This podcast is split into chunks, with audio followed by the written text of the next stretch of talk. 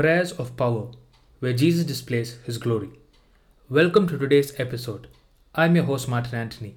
Let's begin today's segment with a word of prayer.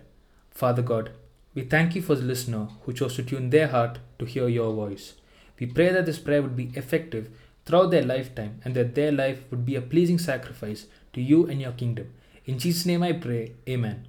Now, before you pray this prayer, ask the Lord to remove every sinful and negative feelings, thoughts, and emotions that is tormenting your life and hindering you to connect to God's divine Holy Spirit.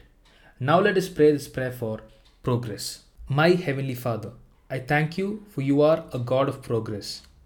Right now, I feel the burden of stagnation and I don't know how to move forward.